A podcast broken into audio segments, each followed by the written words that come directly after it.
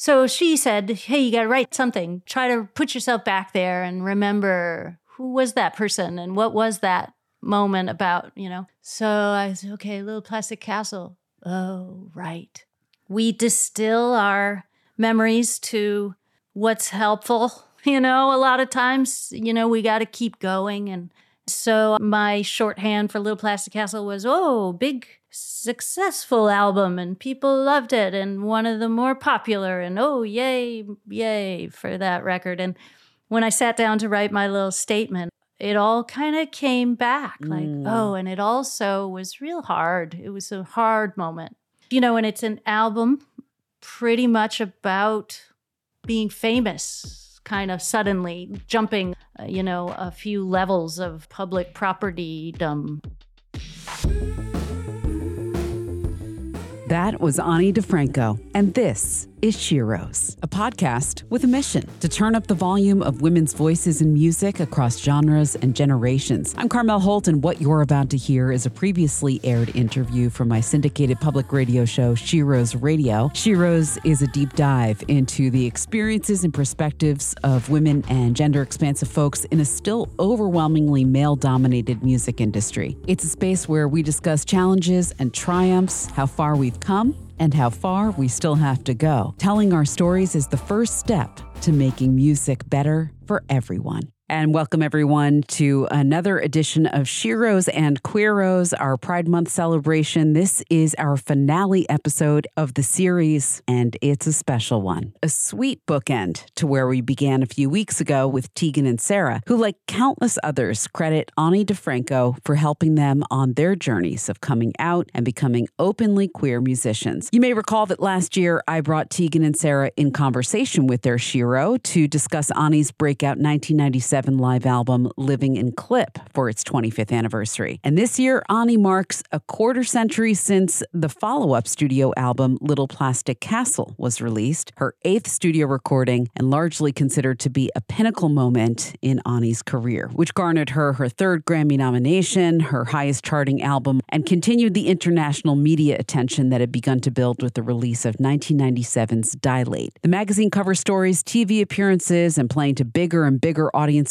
all seem to indicate that this was a moment to be celebrated. But success, especially in traditional capitalist terms, ain't all it's cracked up to be, particularly for a politically outspoken queer woman who intentionally avoided music industry trappings and started her own label in 1990, Righteous Babe Records, so that she could do her art on her own terms. On today's show, we talk in depth about the complexities of that time, the lessons learned, and the experience of looking back at her trailblazing career so far. As we welcome back Ani DiFranco as our Shero in the spotlight and celebrate 25 years of Little Plastic Castle. Ani DiFranco, welcome to Sheroes. Thanks so much for doing this. Oh, my pleasure, Carmel. Thank you for having me. Happy anniversary on Little Plastic Castle.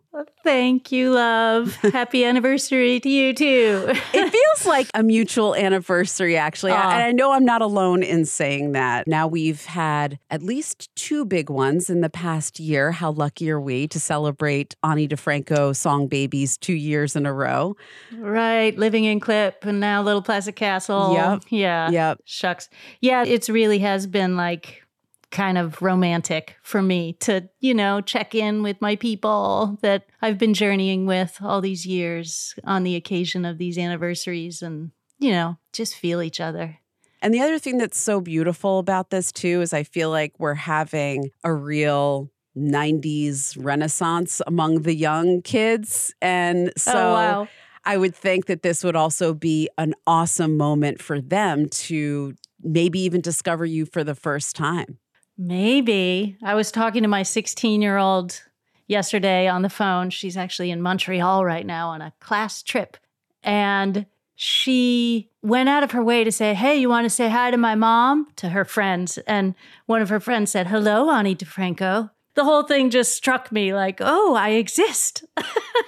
for a moment to my teenager and her friend. So maybe that's it. Maybe it's the little 90s revival blip. I have a little cred. Oh my God, you totally have cred. Oh. It's wild too. Speaking of the 25th anniversary of Living in Clip, the last time you and I spoke, we had Tegan and mm. Sara together with you. Yeah. And feeling that fandom from them and figuring out like if we were to draw the family tree or the Venn diagram, starting with you and then coming down to Tegan and Sara, and then Tegan and Sara, how they've influenced so many, especially queer young women mm-hmm. like Julien Baker or Snail Mail, or I mean, the list mm-hmm. goes on of women that I've mm-hmm. talked to who name check Tegan and Sara. and then that leads to talking about Ani DiFranco. It really makes my heart explode. It's beautiful. Yeah, I think so too. I remember when I was in Feminism 101 at the New School for Social Research in New York. You know, I was like two years old, and um, and I remember learning about the feminist continuum that women birth each other into being, and this has been happening for many generations, and you know, pulling each other up. You know, in every generation, we get one more leg up to being able to be free and fully realized human beings. And it's a very powerful thing, I think. And thinking back to Feminism 101 and being a part of that feminist continuum, as they call it. I regret not name checking some of the women who birthed me, you know, along the way on my records. Like on my very first recording, I've made a song called the Lost Woman Song. Mm. It was unlocked in me from this poem called the Lost Baby Poem, written by this poet, Lucille Clifton, who's also from Buffalo, where I'm from. And she was an African American poet, feminist, philosopher, writer, just amazing academic and spirit. She's passed now, but I should have written on that album, but I'm make trying to make good now with you. Thanks to Lucille Clifton, you know, for this piece. You know, there was another long poem piece that I released on a record once that quoted Audre Lorde, and I didn't think till the album was out. Oh, I should have name checked Audre Lorde, another great feminist writer who wrote so many books that changed my mind, that opened my eyes. So, those are two of that really powerful sort of second wave feminist era. A lot of those thinkers and writers taught me who I am. You know, um, I grew up like a lot of young women feeling very square peg, round hole. Like, is it me? I don't get it. None of this feels right. I don't. Uh, understand why, you know, and these women help me understand why. So, what things about doing your job as a musician, if you can put it in that frame, what things feel like they've progressed and what things feel like they might still be stuck? That is why I started with Lucille, because the Lost Baby poem, what has not progressed enough? Reproductive freedom? Yeah. Anyone? I mean, she was writing a poem about having an illegal back alley abortion and surviving, and all of the feeling of loss and grief and terror and shame that accompanied it, that experience. And, you know, when I had an abortion at 18 and wrote the Lost Woman song, I couldn't write about it until I read her poem. And then it lifted me out of my shame just enough that I could speak. And um, yeah, you know, you look around, it's, I mean, it's 30 years later or so, and a lot of young women are in the same circumstance. They cannot legally obtain an abortion and or they can't psychologically it's so hard to endure the shame the shaming and the judgment and all of that that accompanies reproductive freedom still even when it's accessible. So yeah i guess that's one thing that comes to mind for sure where it feels like whoa we just keep hitting you know we can't get to square one. I was going to say square one. We just can't get to square one. Yeah. And i think so much of not just the circumstance of women and our lives but the circumstance of humanity, I think, is really held back and will be for as long as reproductive freedom is not real. It's a strange relationship, but I really do think that world peace is predicated on reproductive freedom. You know, you have to kind of go back to the beginning and approach patriarchy before you can heal all our social diseases that stem from patriarchal culture. So you got to get women free, and then they can get at the design table, and then you have a whole other design. You know, not that women are better or more, it's that humans are only whole when all genders and sensibilities are interacting. Amen to that. Yeah. And it's interesting to think about this in the context of your career and how you've just always been so articulate and outspoken and fighting for all of these things. I think about, you know, that famous black and white photo of like the old woman with the sign, I can't believe I'm still having to protest this shit or whatever it says. I feel that way. I just can't believe it. I can't believe mm-hmm. we're still talking about this stuff. And it makes your music feel so in some ways, sadly, so current still. You know, like mm. all of the stuff that you wrote about back then, we all still need it so much. Yeah. Yeah. I mean, my song about gun control and regulation, about, you know, just this insanity that, eh, that I wrote in 1993, or, you know, it's just to pull that out live now is just. It's just crushing the image of that feminist with the sign yeah. the, from way back when reminded me of a picture I have on my fridge of my fellow traveler and compadre Utah Phillips. He's a folk singer storyteller that I worked with. He's also passed. But uh, I have a picture of him on my fridge, and he's holding a sign that says, I'm already against the next war. right. like, That's good. Just enough. Yeah. Enough. Yeah. Yeah. Well, we're here to celebrate Little Plastic yeah. Castle. Maybe we should play some sure. music here. Okay, that's an idea. Where should we start today? I mean, I will guess we could start with the title track. Okay, so we have a remix now. This yes, is something please. that's new. Yes, let's start there. Should we tell people what well, we're about to hear? Yeah, let's okay. do. It's do. a remix by Merrill Garbus of Tune Yards. And I met Merrill only once so far in the flesh. We were both opening for David Byrne, which was such a thrill. Geez, I guess that's pre pandemic now. So who knows? Three or 30 years ago, I don't know.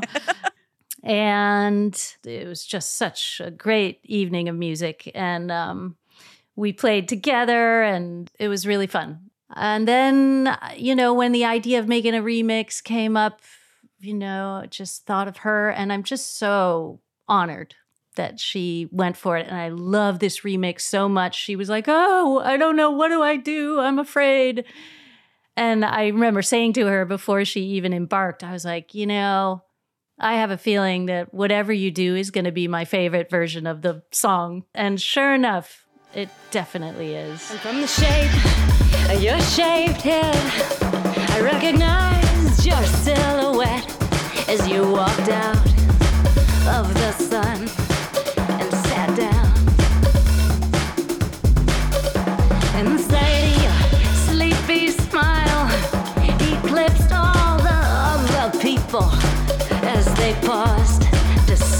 the two girls from out of town. And I said, Look at you this morning. You are by far the cutest. But be careful getting coffee. I think these people wanna shoot us. Or maybe there's some kind of local competition here to see who can be the rudest.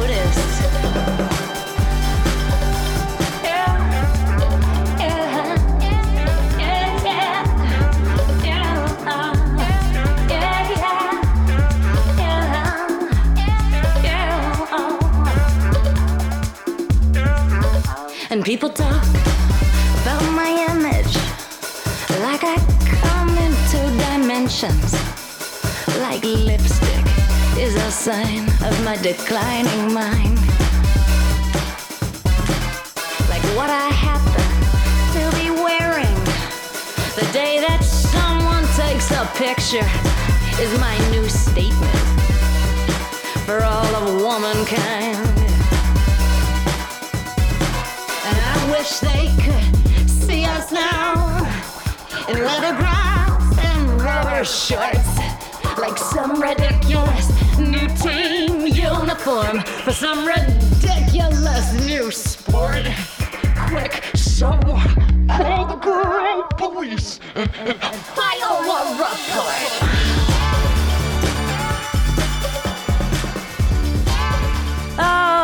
so good. You played it up to that part. I That's had my favorite to. part. I had to. File a report. First of all, you can't talk about this record without talking about the title track for a thousand reasons. But that one verse that says so much about where you were at at this time. Mm, yeah, a lot of judgments. A lot of lot of judgments. judgments coming my way. Yeah. And, you, You know, know. we're airing this during Pride Month. And I'm so happy to say that this episode is our grand finale for the month. We've been going as Sheroes and Queeroes all month long. Yeah, I love it. And love it. um, I'd be hard pressed to think of another artist who opened as many doors and made the queer community feel as seen as you have. Mm. And yet, at this moment in time, you know, people might not remember, or if they weren't there, you were going through it. Right, right. And there's another subject that, boy, are we still going through it, huh? Yeah. But yeah, I mean, it was definitely a thing to just, okay, so if I write about falling in love, having affairs, having relationships with girls as well as boys, then I shall have the word bisexual descend upon me. And actually, it was like this word that appeared before my name everywhere it was printed for decades. Bisexual singer DiFranco, blah, blah, blah, blah, you know, had coffee this morning. So it's, yeah, it was a whole thing to take on. And I remember just deciding on some level to just go for it. Like, we've got to take this on. And I certainly relate to not wanting to be reduced to that, not wanting to carry that around like some big neon sign everywhere you go. Oh, yeah, and by the way, uh, don't forget to label me no matter what. You know, but I know that that's just a process of pushing your way in to a society and finding ultimately inclusion where people don't have to Yeah. label you before they even address you just because you're not straight and narrow or Barbie or Ken or whatever the boxes have traditionally been. And people are still hard at that work. But slowly, the queer continuum, like the feminist continuum, you know, continues to flow and we pull each other along. Yeah. And it's interesting too, because in talking to so many women, there's that annoying phrase too of woman in music, female singer songwriter. Our gender and our sexuality seem to always be hanging around. Yeah. but at the same time, it's so important to shout it out and to wear it Mhm. proudly because we are still marginalized in both ways. Yeah. I mean, when it's not just men talking or just white people talking or just straight people talking, those labels will disappear. Yes. You know? Yeah. They're designating the other, you know? But when it's when the chorus is in full effect, you know, and anybody could be talking and defining the music and inventing the culture and writing the history, then we'll know when those labels dissipate. Yeah. Well, where are you at now with the whole being associated with lesbian culture, queer culture? Now that you've had some time and space away from the moment where you fell in love with a man, you got married, you had kids, you know, and there was a whole contingency of the queer community that was like felt betrayed by that. Where are you at with that now? Yeah, it's funny. I, you know, when the Little Plastic Castle reissue was coming into being, my friend Jana, who does my social media for me, really, I, I sort of look sideways at Instagram now and then, but she really lives in that world for me, bless her heart. And So she said, Hey, you got to write something. Try to put yourself back there and remember who was that person and what was that moment about, you know? So I said, Okay, little plastic castle. Oh, right. We distill our memories to what's helpful. You know, a lot of times, you know, we got to keep going and so I my shorthand for Little Plastic Castle was oh big successful album and people loved it and one of the more popular and oh yay yay for that record and when I sat down to write my little statement it all kind of came back like Mm. oh and it also was real hard. It was a hard moment.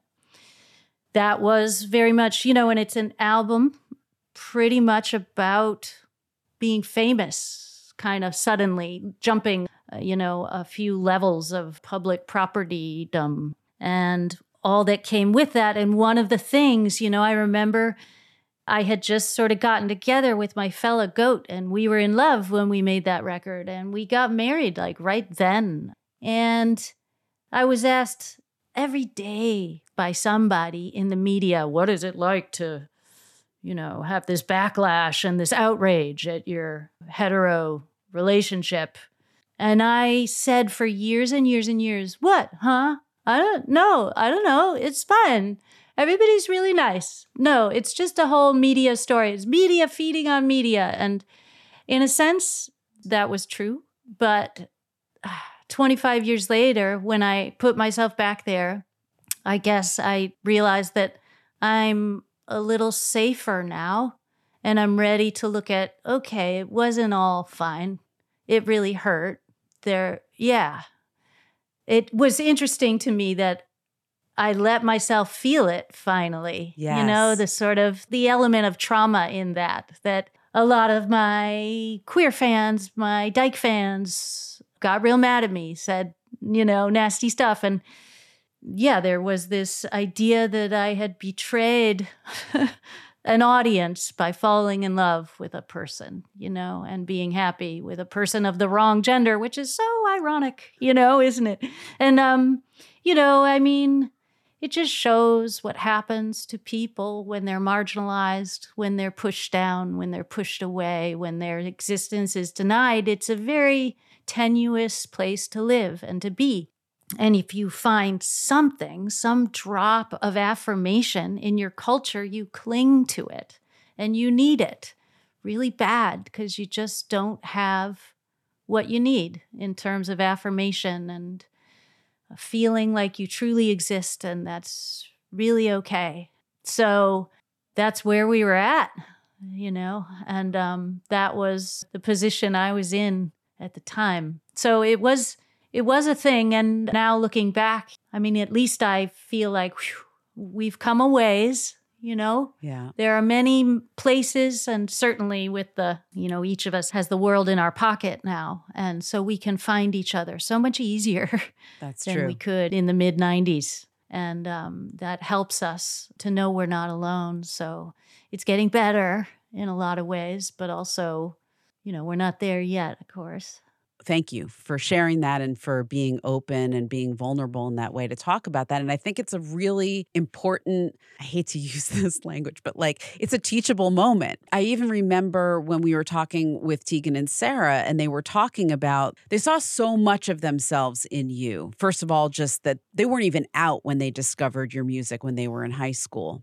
And Mm. it helped them come out. It helped them Mm, feel seen, mhm. right? And when they were on their path in their career, they looked at that moment of living in Clip going into Little Plastic Castle. I think the words they used was a big swing. Like you took a big swing and you hit a homer.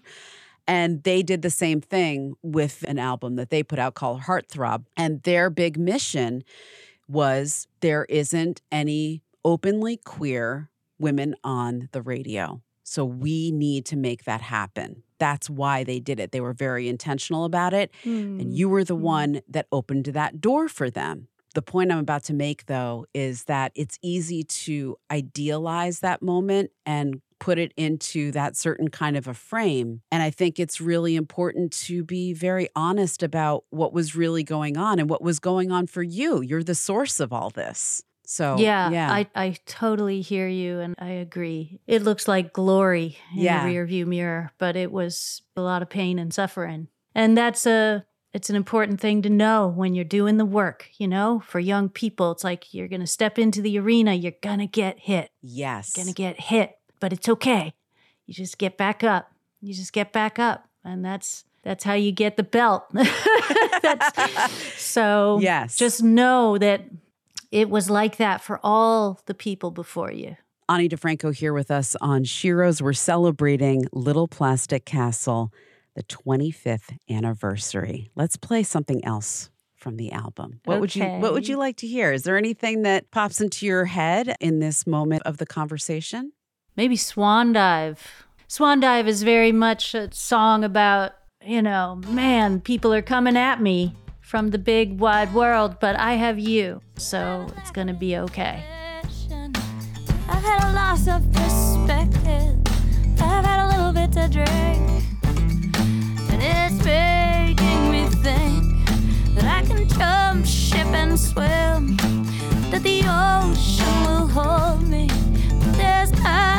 To be more than this boat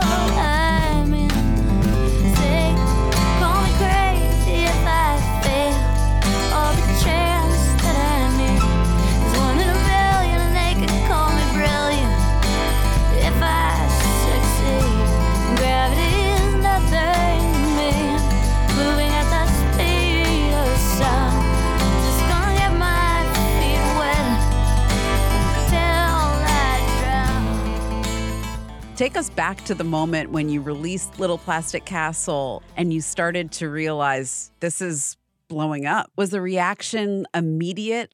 I mean, to me, it didn't feel like a moment so much as a process, I Mm. guess. You know, because I was sort of always on tour for decades and decades, and albums would come out along the way, you know, so there was that time of living in Clip and Little Plastic Castle, and where was Dilate in there? And it felt like every year was this exponential growth, you know? So every time I showed up to the same town, there was twice as many people. And that was just happening for a while. And that album just sort of signified it. It was just like looking at all of that happening, you know? But for me, I mean, I had been out there going to that town every year for many years, you know, so I experienced it very much as a process. And it was a process that worked really remarkably in a sort of a word of mouth kind of street level way until around the time of Little Plastic Castle. And then suddenly the magazines and the media showed up and there was overnight sensation kind of vibe. But I had been there the whole time. This was your ninth album, your eighth studio record, I think. right. Crazy. And Righteous Babe started in 90? 90. Yeah. Yeah. It was my best friend in 1990 who was helping me out. And then it was my other best friend. And then it was sort of every year that office would grow exponentially. And there was just so many more things we had to learn how to do. Right. pretend to know how to do. Right. So, what a weird, like, I mean, to just say it, what a mind to have this moment that you're achieving. I'm going to put this in air quotes success, the biggest pinnacle of success. It sucks. and you're also in this moment where you're out of step with some of your fan base who helped you get there. Like, whoa. You just Yeah. I it's it's hard to imagine how you managed all of that. And then you're also on cloud 9 cuz you're in love. Yeah, a lot. It's it's a lot to be young and Mhm. becoming yourself. Yeah. in the world. I think for any of us, there's so much to confront. There's so much to stand up to, Yeah. and there's so much to do. There's so much yet to achieve, you know? right. Yeah. Holy cow. Would I want to go back there? I don't think so. I don't think so. Yeah. That was exciting, but that was a lot. Yeah. And I think not long after I started to recoil, you know, Uh, I'm not even sure what I'm saying there, but just try to thwart it all in many ways. You know, with the music I started producing after that and the directions I was going, and it was a little too much, you know? Yeah. In getting ready to talk to you today, I revisited a couple of chapters of your memoir, which, by the way, Mhm. for listeners, if you missed this, Ani put out this beautiful book. It's amazing, No Walls and the Recurring Dream. And you talk pretty candidly in the book about that time. And it really struck me on the second read through how hard it is to be somebody that wants to do the right thing in a capitalist, patriarchal society and our definitions of success and how you navigate that, you know, because it's like on the one hand, back to the big swing, right? It's like the Mhm. commercial success, the attention from the mainstream, Ani DiFranco on the cover of Spin magazine. Like that helps. Representation Mhm. matters so much. And it's like you put yourself out there on the firing line for the rest of us, you know, which I appreciate and I want to express gratitude personally for. And so many of us owe you an enormous debt for that. It's not so easy. It's not so easy to stand up for what's right. And it's tricky to navigate how to be successful and stick to your moral compass. Mm, hmm Yeah, I appreciate you bringing that up. I mean, I think at the time of Little Plastic Castle, not only was my queer audience saying, Oh, you betrayed us by going with a dude. It was, you know, I was an anti capitalist, Exactly. anti corporate punk. Yeah. And so my fellows were like, sell out. Oh, see, you're just a commercial sellout now because the album was sort of better produced, you know, sounded a little better because I was getting a little better at doing that. And Goat, my partner, was bringing a lot to the table. And so, yeah, on that level, you know, and I'm somebody who didn't want to sell t shirts, thought, you know, I'm not a traveling sales man, you know, I'm an artist, you know, I'm an artiste and that's beneath me. And it just feels icky. It Yeah. just feels icky. You know, in the early days, the person who was managing me was like, just say that you have tapes for sale, you know, from the stage. Just say it. And I was like, eh, I can't. I can't. I needed to stay focused and, and pure in my intent, or just know that, like you said, I, I had my compass and I was pointed in the right way for me.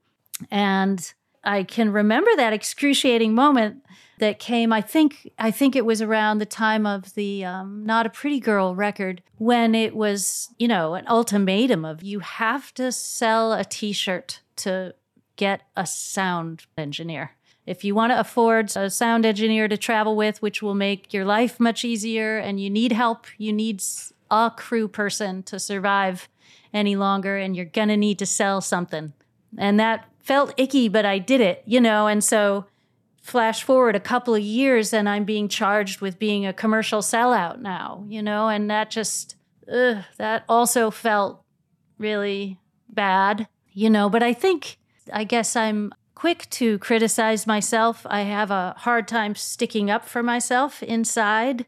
And so I look at my life now as a series of setups, you know, where I, I set myself up to be called all kinds of names so that I could learn that you have to tell yourself you're okay. If you're waiting for somebody else to affirm who you are and what you're doing and say you're cool and say you're doing it right, you're headed for a fall. So I've been all of these things that I've been charged with, the criticisms that come, I, uh, you know, I imagine just for any public person. You know, you're going to have fingers pointed at you, you're going to be criticized. So learning how to be okay with yourself and hold yourself up when nobody else is there to do it. You know, that's something I've been on a journey of learning, you know. And so these are the moments when it's like now or never, sweetheart. Yeah. And a 25th anniversary, it's one of those moments, right? As Mhm. much as we might not want to, I know lots of artists are like, anniversary what? And they don't like listening back to old. I think you're like that too, right? Like you don't even Yeah. like to listen back to old music. So thank you for indulging us today doing that. Uh, thank you. So, as far as the process of revisiting this album and celebrating the 25th Mhm. anniversary, which is a complicated thing as we've been going through here, you also laid bare some tracks that we didn't get to hear the first time around. Talk to us about that decision and let's listen to one of the bed tracks. Okay, yeah, yeah. There's three bed tracks that we included on the reissue, and it's the recordings of three of the songs. You know, I was in the habit at the time of, you know, I've made so many records now and done it every which way that you can live, straight up live,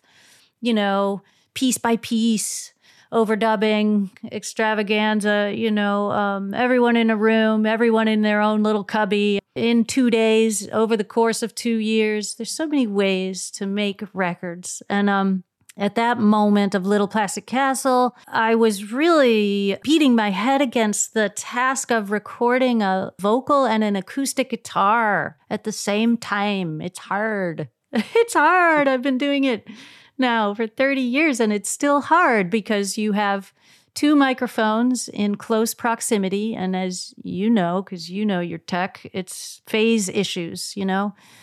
The guitar mic's going to pick up the voice and the voice mic is going to pick up the guitar and that will make them not sound good. You know my ear is now attuned to the sound of phase issues you know? Like uh, i can hear there's phasiness between microphones but for a normal person it's just i feel bad in my tummy You know, i don't know why turn that off and so I was solving the problem at the time by we would take the song live in the studio and then I'd go replace the guitar without singing and then I'd go sing without playing so that I could have a better sound on both of those elements. But you lose something. You gain a cleaner sound, a more isolated sound. You can manipulate the vocal without bothering the guitar and vice versa and but you've lost something of the moment that it all went down in, you know. So when I went back, I was actually transferring these master tapes of that record to hard drive, you know, because they're on all these bygone formats that are melting in a warehouse. So um, I was going through the process of digitizing them, and that was crazy times. Like sitting there in a room with yourself 25 years ago, yourself and your friends, your fellow musicians, and not just hearing the takes go down one after another, but the banter in between. You know, you really put back. You know, it's like recording yourself for an afternoon and then sitting down 25 years later to listen to the conversations Whoa. and feel where everybody was at. It was very surreal and hilarious. totally hilarious. And there was one day that I recorded As Is Two Little Girls and Gravel with Sara Lee and Jerry Marotta, two just amazing musicians who are on that record. And Jerry was coming in pretty darn cold. Sara had brought him in. Andy Stochansky and Jason Mercer are the drummer and bass player on much of the record. But for those three songs, I recorded with Sara and Jerry, trying something new. And so, you know, Jerry was learning the songs in the studio, you know, coming up with parts. And I encountered the bed tracks for those three songs with the original vocal, the original guitar. And, you know, there are imperfections, yes, but there was an energy there that, you know, if you're me, you have to wonder, you have to second guess everything because that's part of the gig. you know, did something get lost? when I mm. redid that vocal? Did something get lost, you know, in the overdubbing?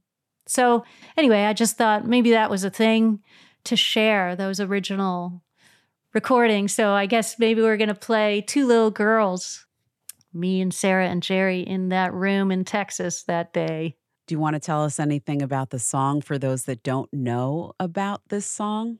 This is a song about one of my girlfriends when I was young, so I think it's one that has been queer anthemized over the course of its life. And it's a song about a dear, dear one who was very self destructive and feeling powerless watching a friend self destruct. I would like to say in postscript that she is great now and really leading a great life with a beautiful family and a beautiful wife. So, so there. You're fresh off the boat from Virginia. I had a year in New York City under my belt. We met in a dream, both 19. I remember where we little girls growing out of their training bras. This little girl breaks furniture, this little girl breaks laws.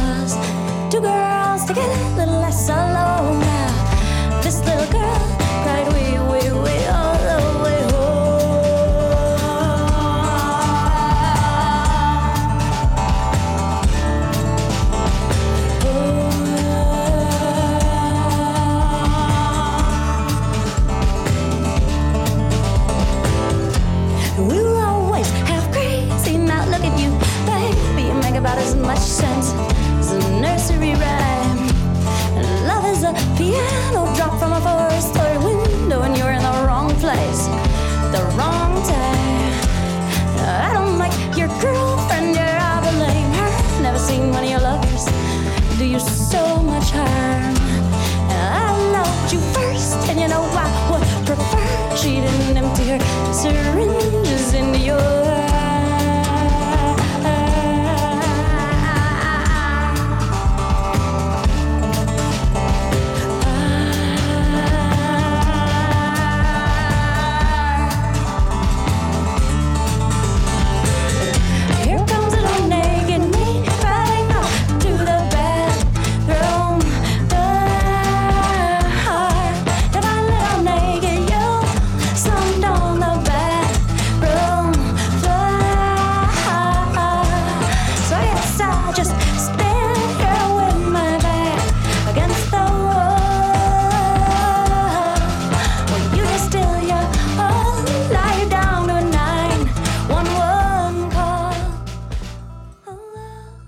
remember Jerry, before he showed up that day, he said, Can you get five snare drums and five sweatshirts and have them there for? I was like, Okay. And he was into this thing where he would just have a bunch of detuned drums with shirts over them so that they were all thuppy and Cool. cool sound. That was his jam at the time. And Oh so he brought it God. to those songs. Love that drum vibe though. The sound is incredible, and Sara Lee's playing is just so Oh, good. She's so forget about it. I know. Oh. She's just amazing. She's so melodic and so I mean her bass lines, they just made the songs. They were just so great. And she toured with you. She was on the Living in Clip tour. Yeah. And did she tour with you for Little Plastic Castle as well? I mean, not much. We Mhm. we really only toured together for a year or maybe a year and change. Yeah. Um, and just recently, ah, gosh, like a year ago, we were going to get together and do a show again. I I was playing at this festival down here in New Orleans, and but it was still pretty throes of COVID and. I actually got COVID a few weeks before the festival, or, a, you know, I had just enough time to test negative and play it, but it, it didn't, it looked dicey. So she didn't come. But someday we're going to have our reunion. There's going to be a lot of hugging Oh my god, and a lot of rocking out. But yeah, Sara, man, I mean, she's, she's older than I. And, you know, she comes from an era where that was just not it was just not a thing you know? You could probably count the female bass players out there making a living on one hand you know? Um it's really cool to see her these days playing with gang of four again. They're yes.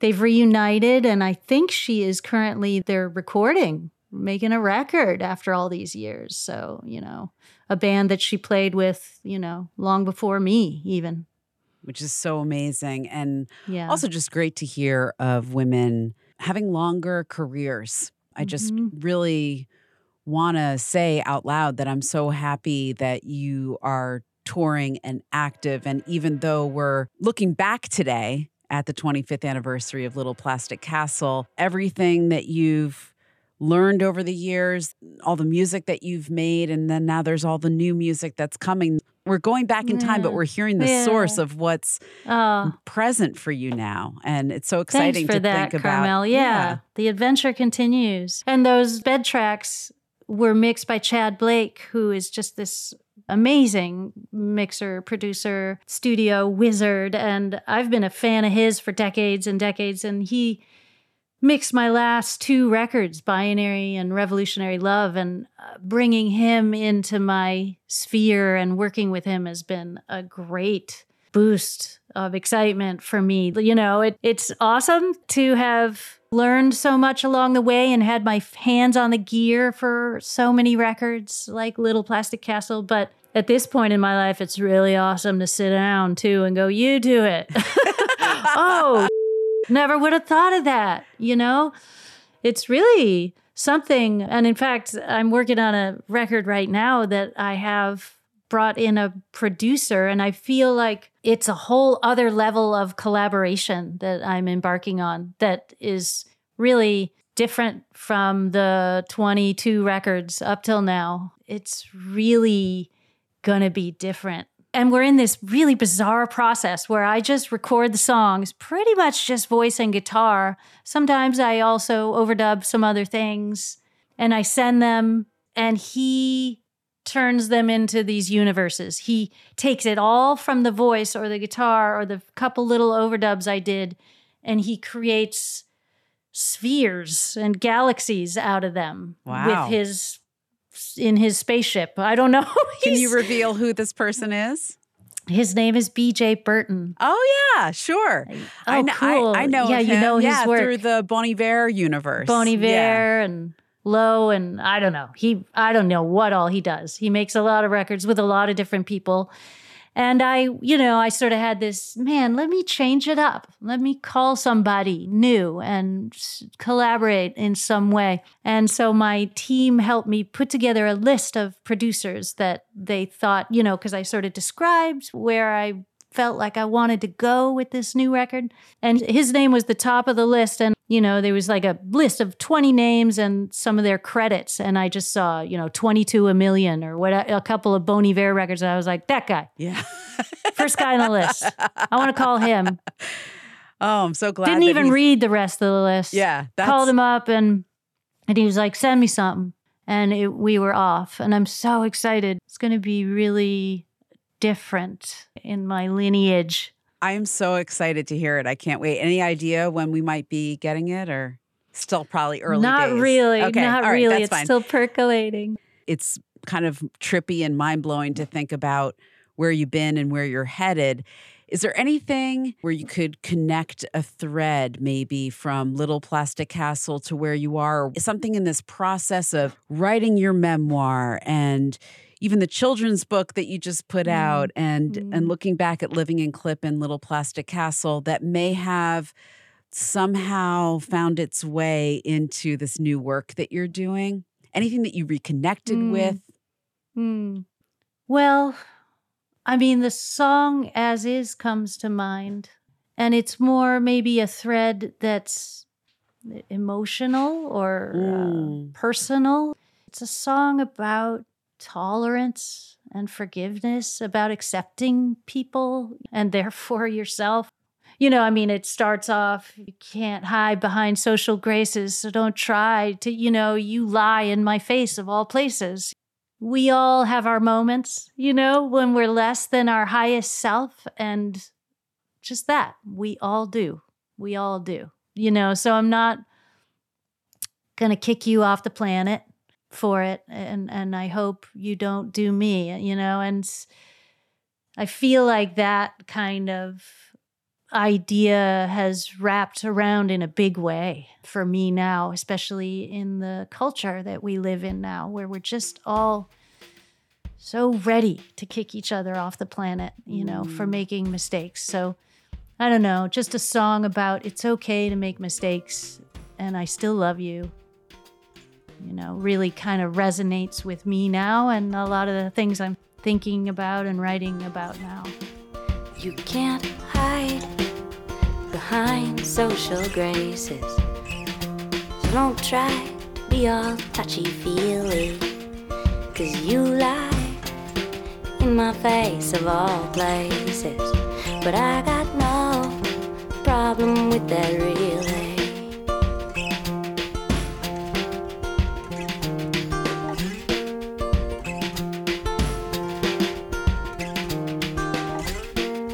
What bugs me is that you believe what you're saying.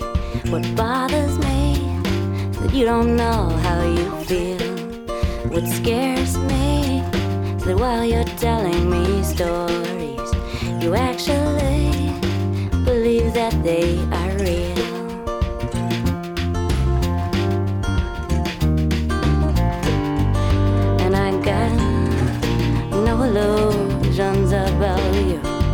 Guess what?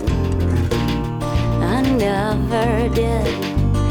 When I said, when I said I'll take it, I meant, I meant as is. Ani, thank you for taking this journey with me. Oh man, thank you. In closing, I would love to do something that I always do now at the end of my Sheroes interviews, which is to pass you the magic wand. So, Ani DiFranco, I give you the Sheroes magic wand. With it, you have the power to change anything in music for women and gender nonconforming people. What would you change? Whoa. I know. Whoa. I've been told it's a heavy wand. I know that you can handle it though. Yeah, right. First thing that pops into your mind, I know the list is probably long. You know what I would change? Because it would just fill me with glee and it's it would be completely wrong and, and oppressive and I don't care. It, I would just take everybody's gear away. I would just take it all away. I would take the auto tune away. I would take all the bells and the whistles and I'd put them in a locked box and I want everybody naked. I want everybody naked together around one campfire and I want us just all to be our genuine natural selves. Oh, that's beautiful. And then I'll unlock the box and we can go back to making fantastic sounds happen, but just want to be real and safe with everybody around the one fire. Ani DiFranco, happy anniversary for Little Plastic Thank you. Castle, and thank you again for being with us. Oh, what a pleasure to talk to you. Thank you. I meant, Many thanks once again to Ani DiFranco for joining us for this very special celebration of Little Plastic Castle's 25th anniversary, brought to you by Righteous Babe Records and our finale episode of Sheroes and Queeroes, our month long Pride celebration. The 25th anniversary edition of Little Plastic Castle is out now. Find out more at righteousbabe.com or anidifranco.com. Sheroes is produced by me, is mixed and mastered by Kelly Drake. Our original theme music is by Lucius. Sheroes is also a nationally syndicated radio show. You can visit sheroesradio.com to find out more and support our work with Patreon or merch from the Sheroes shop. Keep in touch on Instagram and Twitter. I'm at Carmel Holt or find us at Sheroes Radio. And please consider leaving us a rating and review wherever you listen to your podcast. That helps us grow and bring you more Sheroes. Until next time, remember music is our superpower. I'm Carmel Holt. Thanks for listening.